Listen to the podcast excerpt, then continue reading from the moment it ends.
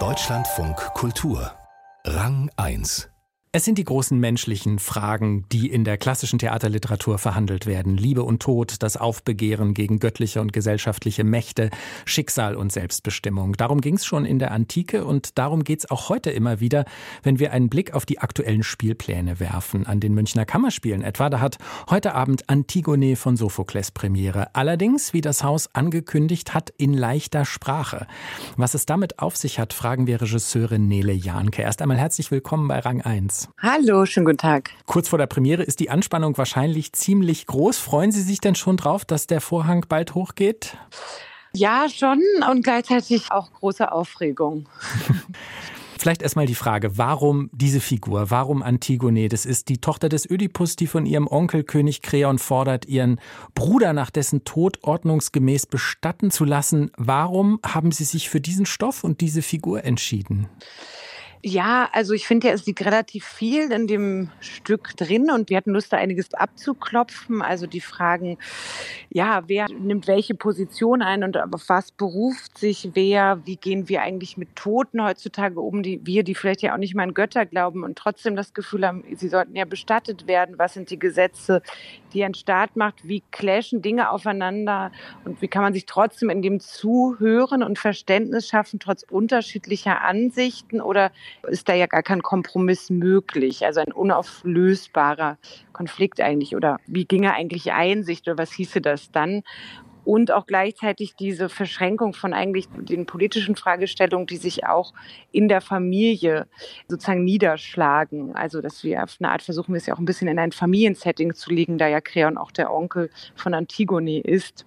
So. Sie legen es in ein Familiensetting. Heißt das auch, Sie holen es in die Gegenwart ganz konkret? Ja, ich würde so sagen, es ist nicht aktuell, dass man sagt, ah, man erkennt jetzt an den und den Sachen, es ist 2023 und wir machen ganz klar den und den Bezug. Ich würde sagen, es gibt eine fast so ein bisschen eine zeitlose Welt, die wir erschaffen haben, wo wir aber schon, finde ich, in dem Heute landen, und uns auch fragen, welche Geister der Vergangenheit, aber auch Geister der Antike tragen wir bis heute mit uns. Und deswegen würde ich schon sagen, wir versuchen jetzt zu landen. Es ist jetzt aber nicht so konkret übertragen und es steht drüber 2023 und es gibt Möbel, die aussehen wie von der neuesten Ausgabe von Ikea oder so. Ich würde sagen, es ist abstrakter, mhm. der Ort, den wir finden. Es hat ein bisschen was Trippiges vielleicht auch, ja. Und Sie haben es ja schon gesagt, da stehen Meinungen gegeneinander, die eigentlich nicht zum Kompromiss sich eignen. Das hat ja auch etwas mit unserer Gegenwart zu tun. Also die großen ja. gesellschaftlichen Diskurse werden ja, das kann man beobachten, eigentlich immer unversöhnlicher. Und Kompromisse mhm. haben ja auch im Moment, habe ich den Eindruck, eher einen unangenehmen Beigeschmack für sehr viele Menschen. Viele Menschen mhm. wollen wollen eigentlich vor allen Dingen auf ihrer Haltung beharren. Das ist bei Creon und Antigone ja auch so. Ja, das würde ich auch sagen, das ist auch bei beiden so. Und ich würde sagen, das war auch so ein großer Punkt, wo wir gestartet sind. Und dann auch die Frage, und wie wird verhandelt und was heißt eigentlich auch so Gewalt in Sprache oder dieses sprachliches Beharren auf Sachen und auf Ansichten beharren. Und kann man das noch auflösen? Wie halten wir auch Widersprüche aus? Genau, und das war total so ein Startpunkt eigentlich zu sagen, ich Gefühl, heutzutage wird ja sehr polarisiert gesprochen. Und ich würde sagen, gleichzeitig haben wir versucht, auf eine Art, vielleicht auch alle Figuren, man so den Moment hat, dass man irgendwie allen Figuren mal recht gibt und da kommt man so ein bisschen durcheinander. Das hoffe ich ein bisschen auch. es nicht so, vielleicht nicht immer so einfach ist. Jetzt haben Sie schon das Stichwort geliefert, also Gewalt in der Sprache. Die Sprache an sich, es soll dieses Stück in einer Fassung in leichter Sprache aufgeführt werden. Und wenn ich das richtig verstanden habe, gibt es auch einen geänderten Schluss gegenüber dem Original. Wie ist es mhm. dazu gekommen? Ja, also leichte Sprache interessiert mich schon länger, auch da ich ja viel mit Kollegen mit kognitiven Beeinträchtigungen arbeite und wir uns ja hier in den Kammerspielen auf so einen Weg machen. Ja. Wenn ich das kurz unterbrechen darf, Sie arbeiten als Regisseurin schon lange mit dem Theater Hora zusammen, also mit Darstellerinnen und Darstellern mit Behinderung. Ja. Also das ist auch eine der Inspirationen für diesen Ansatz für Sie. Ja, auf jeden Fall, genau. Und weil ich da viel mich Welt bewege und auch mit, genau, mit leichter Sprache auch zu tun habe. Und ich fand das irgendwie interessant, mal zu sagen, wollen wir das mal versuchen, uns auf eine Reise zu bewegen. Wie gehen Übersetzungen in leichter Sprache auch von literarischen oder in dem Fall ja dramatischen Textvorlagen. Und dann habe ich eine Leichtfußsendung, die eine Übersetzung für leichte Sprache ist gefragt, ob sie Lust hätte auf so ein Abenteuer. Und bei leichter Sprache braucht immer eine Prüfungsgruppe aus der sogenannten Zielgruppe, sagt man dazu. Das sind in dem Fall vier Kollegen, Kolleginnen mit kognitiver Beeinträchtigung, die das dann immer mit der anderen überprüfen, feedbacken, sagen, was sie verstehen, was nicht und diskutieren.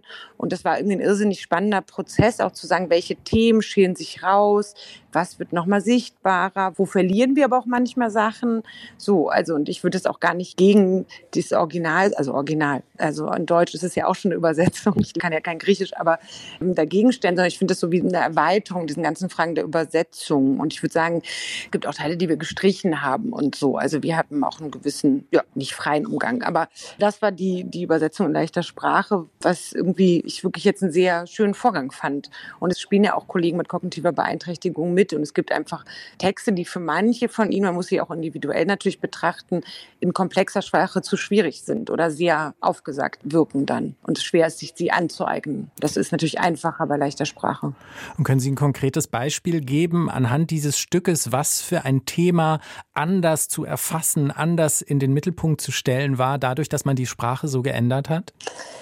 Ja, ich würde sagen, es gab so Sachen, die sichtbarer wurden. Ich glaube, einmal wird das Frauenbild sichtbarer. Ja, also dann hat die Leichtsprache ja manchmal eine Direktheit und um, manches ist jetzt nicht so blumig. Also auch gerade bei Ham und Creon bei der Szene, wo Vater eigentlich gesagt, die Frauen sind nur dazu da, irgendwie so den Verstand zu vernebeln, weil sie Lust sozusagen verbreiten und so man denkt, ein hm, interessantes Bild sowohl über Frauen als auch über das Verhältnis von Lust, Erotik und Vernunft. Aber genau, ich würde sagen, das Frauenbild wurde nochmal so deutlicher und auch das Geld, also gerade mit dem Wächter zusammen, aber auch nochmal kurz bei Theresias ein Thema ist, das war mir vorher irgendwie nicht so, so aufgefallen. Der Seher, der dort auftritt auch. Ja. Seit 2020 gehören Sie als Regisseurin und Dramaturgin zum künstlerischen Leitungsteam der Kammerspiele. Sie haben das auch schon angedeutet, dass es da womöglich insgesamt um eine Ausrichtung geht, dass man einen Schwerpunkt vielleicht auch setzen kann, zu sagen, wir vermitteln gerade klassische Literaturtexte auch mal anders und bekommen damit vielleicht ein Publikum jenseits des klassischen Bildungs-, Bildungselitenpublikums. Ist das etwas, was Ihnen besonders wichtig ist? Ich würde sagen, im besten Fall erreicht das ja viele Leute. Und ich würde immer ja versuchen, sich ein Publikum gegen anderes auszuspielen, aber zu sagen, eigentlich ein Publikum zu erweitern, klar, finde ich irgendwie klasse. Und ich glaube, das passiert bei uns schon auch allein dadurch, dass ja auch Kolleginnen und Künstlerinnen mit Beeinträchtigungen auf der Bühne stehen. Das tut ja auch schon mal was. Keine Ahnung, weil die vielleicht Freunde haben oder aus ihrer Werkstatt noch oder Wohngruppe. Also das macht auch was, würde ich sagen, so auf dem Weg, den wir die letzten Jahre jetzt hier gehen, also seit Intendanz Barbara Mundel.